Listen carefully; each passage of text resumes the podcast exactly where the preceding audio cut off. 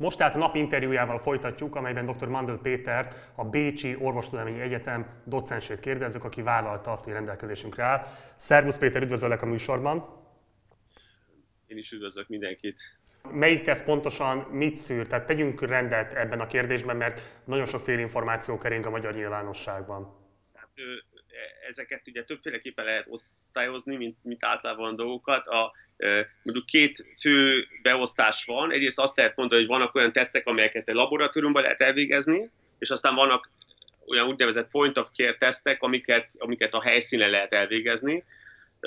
Mondjuk erre két teljesen drasztikus példa, nem a COVID kapcsán, hogyha nekem van valami bonyolult genetikai betegségem, akkor azt nyilvánvalóan nem fogják tudni mondjuk se én otthon egy kis terhességi tesztel se a házi orvosnál megcsinálni, hanem az be kell küldeni egy laborba, ez minimum több órát, de inkább több napot tart. És akkor van az a fajta teszt, ami a, a, amit egy, tényleg, mint a terhességi teszt, amit én magam megveszek a patikába, megcsinálok, és le is tudom olvasni. Ez a két mondjuk, mondjuk ö, extremitás. És akkor ö, a, ezen belül a, a, a teszteket egy másfajta képen úgy lehet csoportosítani, vannak a direkt és az indirekt tesztek, ugye ezek a fogalmak, ezek, ö, ezekkel lehet találkozni a cikkekbe is. Ugye a direkt teszt az magát a korokozót mutatja ki, az indirekt teszt pedig egy korokozóra utaló, vagy esetleg a korokozó korábbi jelenlétére utaló valamit.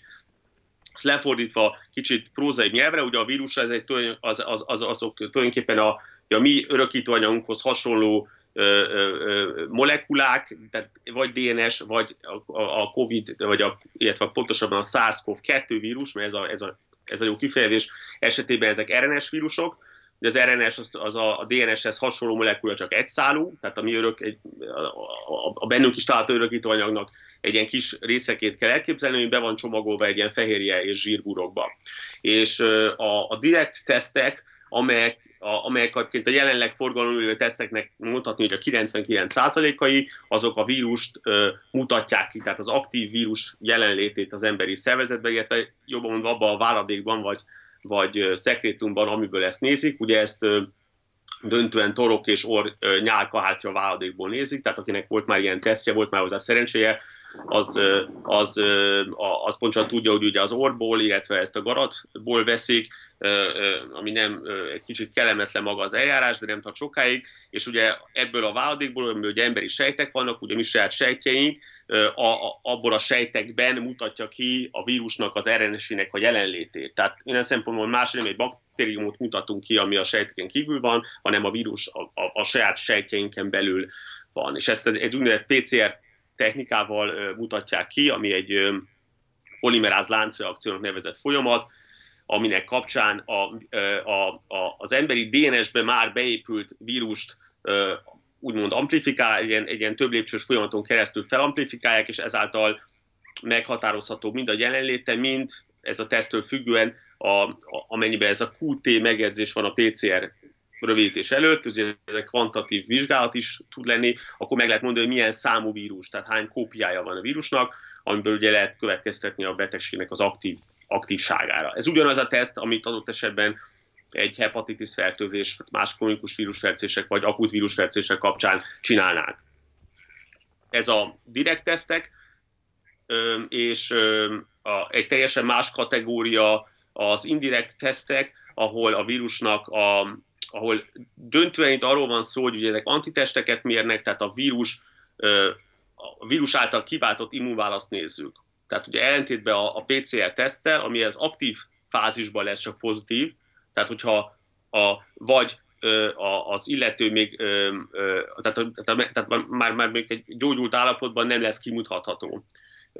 És abban az esetben sem, hogyha a vírus már csak nagyon kis számban van jelen, vagy azért, mert éppen aktuálisan nagyon a fertőzés utáni órákban történt a teszt, vagy már abban a fázisba került, hogy már csak egy nagyon kis kópia számban van jelen a szervezetben, úgy nehezebben lesz kimutatható a, a direkt tesztel. Viszont az indirekt tesztel ö, egyáltalán nem lesz kimutatható az aktív fertőzésnek az elején, hiszen ez csak akkor tud működni, amikor már azok az ellenanyagok, amiket az emberi test termel elnök, már jelen vannak. Tehát ott nem a vírust mutatjuk ki, direkt módon, hanem indirekt módon a szervezet immunválaszát. Tehát akkor, hogy összefoglalom, és kérlek, hogy javíts ki, hogyha tévedésben lennék. Mert ugye ez azért nagyon fontos, mert rengeteg magánszolgáltató is kínál ilyen tesztelési lehetőséget, és szerintem sokan mérlegelik most azt, hogy esetlegesen beruházzanak, befektessenek egy ilyen nagyon drága tesztnek a lefolytatásába. Ugye vannak ezek az úgynevezett olcsóbb, szerológiai típusú tesztek, ezekről beszéltél, hogy ezek már csak az immunrendszer válaszreakcióját mutatják ki, és ehhez képes van a PCR-teszt, ami egy sokkal drágább eljárás, ami konkrétan a vírust képes detektálni. Mi a te orvos szakmai javaslatod? Érdemes-e megfontolni az embereknek, és eleve a drágább teszt irányába elmenni, vagy ad valami fajta védettséget, vagy megfelelő információt egy úgynevezett szerológiai teszt, ami nyilvánvalóan olcsóbb, és ezért sokkal többek számára hozzáférhető? Ezt, én ezt így, így, így ilyen, ilyen blankó módon nem mondanám. A, egyrészt az árat azt nehéz, nehezen tudom megítélni, másrészt ugye a, a teszteknek az árát nem csak az, a, a reagenseknek az elérhetősége határozza meg, hanem az, hogy ez mennyire validált, hányszor vizsgálták, mennyire ad keresztreaktivitást más vírusokkal. Ugye jelenleg gyakorlatilag kizárólag PCR-teszteket végeznek, szerológiai tesztekkel kutatások zajlanak, egyébként a mi egyetemünkön is van több ilyen, ami, ami zajlik. A, akkor de ezek... meg itt egy, egy kérdést engedj meg, egy tisztázó kérdést, hogy akkor azok a szerológiai tesztek, amelyeket úgy reklámoznak, hogy ez nem egy gyors teszt, hanem vérplazmából történő laborvizsgálat után mondanak valami eredményt, akkor ezekről mit lehet elmondani a nézőinknek? Tehát mondom, egyrészt ilyen szempontból bizony, a, a kutat, tehát a tudomány is fut kvázi az ipar után, tehát nagyon nehéz megmondani azt, hogy pontosan ezek a tesztek milyenek, ugye miatt az ember látja, és pontosan áttanulmányozza, hogy, hogy, hogy mit mér, milyen validitású a teszt, és, és hány, hány esetben nézték, milyen populációkon egészségesen is, de még egyszer, ezek a szerológiai tesztek döntően antitesteket mutatnak ki, ezeknek nagyon-nagyon fontos szerepe lesz, tehát ezt nem becsülném le, hiszen egy idő után az fog nagyon sok embert érdekelni, hogy hány embernek volt már ilyen vírus fertőzése, és ott igenis a szerológiai teszt lesz a döntő, hiszen azok az emberekben már nem lesz a PCR pozitív, viszont nekik lesznek azok az immunglobulinjaik, azok az, azok az antitestjeik, amiket a szerológiai teszt mér. Tehát az elképesztő fontos, hogy ez a fejl, hogy, hogy, hogy, hogy ilyen teszteket a tesztelnek és fejlesztenek. Ezt nem becsülném le, de jelenleg még nem én nem tudok olyan tesztről, olyan szerológiai tesztről, amelyet széles körben használnának, és amelyet ajánlani lehetne kvázi egy, egy, egy magán személynek megvásárlásra. Egész egyszerűen azért, mert igen, tehát ezt nem, nem tudom, ez mennyire volt érthető, tehát hogy, hogy pusztán azért, mert, nem, mert, mert, mert még nem nincsenek abban a fázisban, hogy ezeket széles körben lehessen alkalmazni. Ettől még nyilván minden ország ezt teszteli, nem csak egyetemek és intézetek, de, de én e, egyelőre ezeket nem ajánlják még ilyen, ilyen fajta széles körű tesztelésre. Ez valószínűleg akkor, napok akkor, akkor bocsánat, úgy kérdezem meg, hogyha jól értem, amit mondasz, hogy magát a vírust ezekkel a PCR-tesztekkel sokkal biztosabban be tudjuk azonosítani, mint az esetleges antitesteket, mert ezekről esetlegesen kevesebbet tud jelenleg az orvostudomány?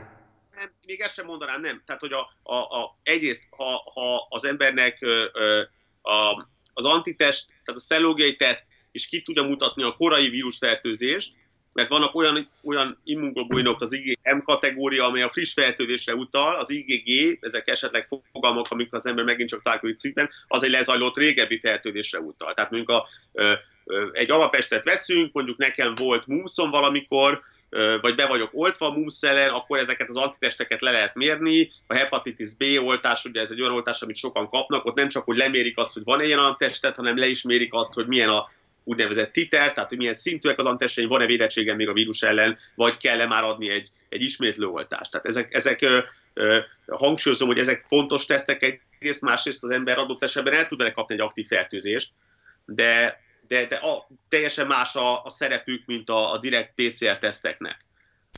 Értem. Jó, egy záró kérdéskört...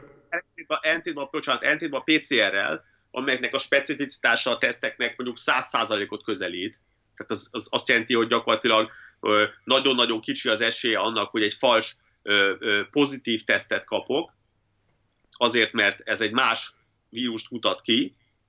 A szerológiai teszteknél a fő kihívás az, hogy egy olyan tesztet kapjunk, ami nem reagál, nem keresztreagál más vírusokkal, akár más koronavírusokkal, akár más vírusokkal. Tehát ne az legyen, hogy nekem van egy fals pozitív tesztem, ami, ami valami más ellenanyagot mutat ki.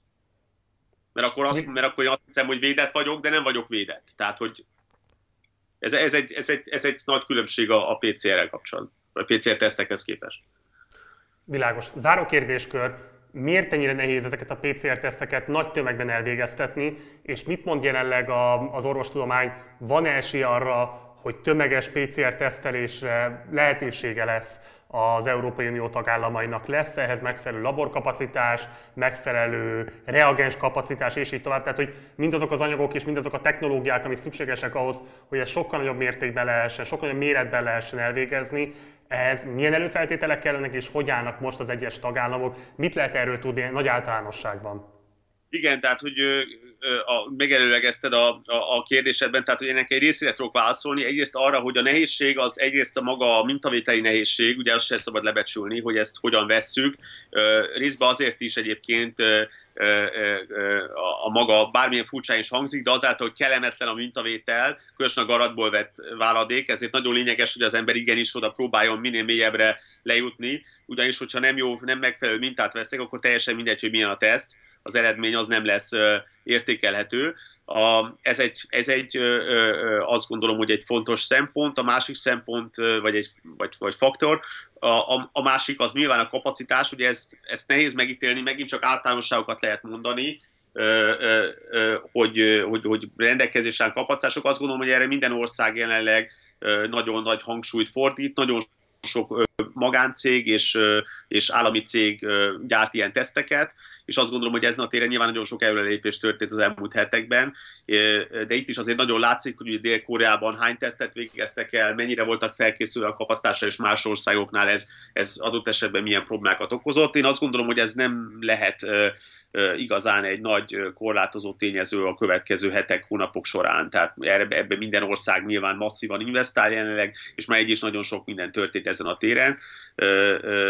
És, de az, hogy mikor jön el az a pillanat, vagy eljöhet az a pillanat, ahol a kvázi egészséges, aszimtomatikus populációt tesztelik, az egy nehéz kérdés, ugye ezt jelenleg nem ajánlja, vagy hogy mondjam, nem az, hogy ez, ez nem helyes kifejezés, tehát hogy a prioritás listáján mondjuk akár a CDC-nek, ugye az amerikai járványgyartóság, akár, az, akár a WHO-nak, vagy akár az, a különböző országos ugye, ezzel egy, ezekkel egyenrangú szervezeteknél az asszim, teljesen asszimptomatikus emberek tesztelése ugye egy alacsonyabb prioritás élvez, mint a szimptomás, idősek, szimptomás, krónikus megbetegedéssel rendelkezők, vagy akár az egészségügyben, vagy más kritikus infrastruktúrális területen dolgozó emberek tesztelése, és ez valószínűleg nagyon sokáig így marad azzal együtt, hogy, hogy ugye ezek az adatok nagyon fontosak lennének, amelyek mutatnák azt, hogy a, a kvázi az egészséges populációban milyen az átfertőzöttség. Ugye itt egy, egy ausztriai vizsgálat kapott, a, amelyet április elején végeztek, nagyobb hírverést Ausztriában, ami egy egészen alacsony 0,33%-os átfertőzöttséget talált,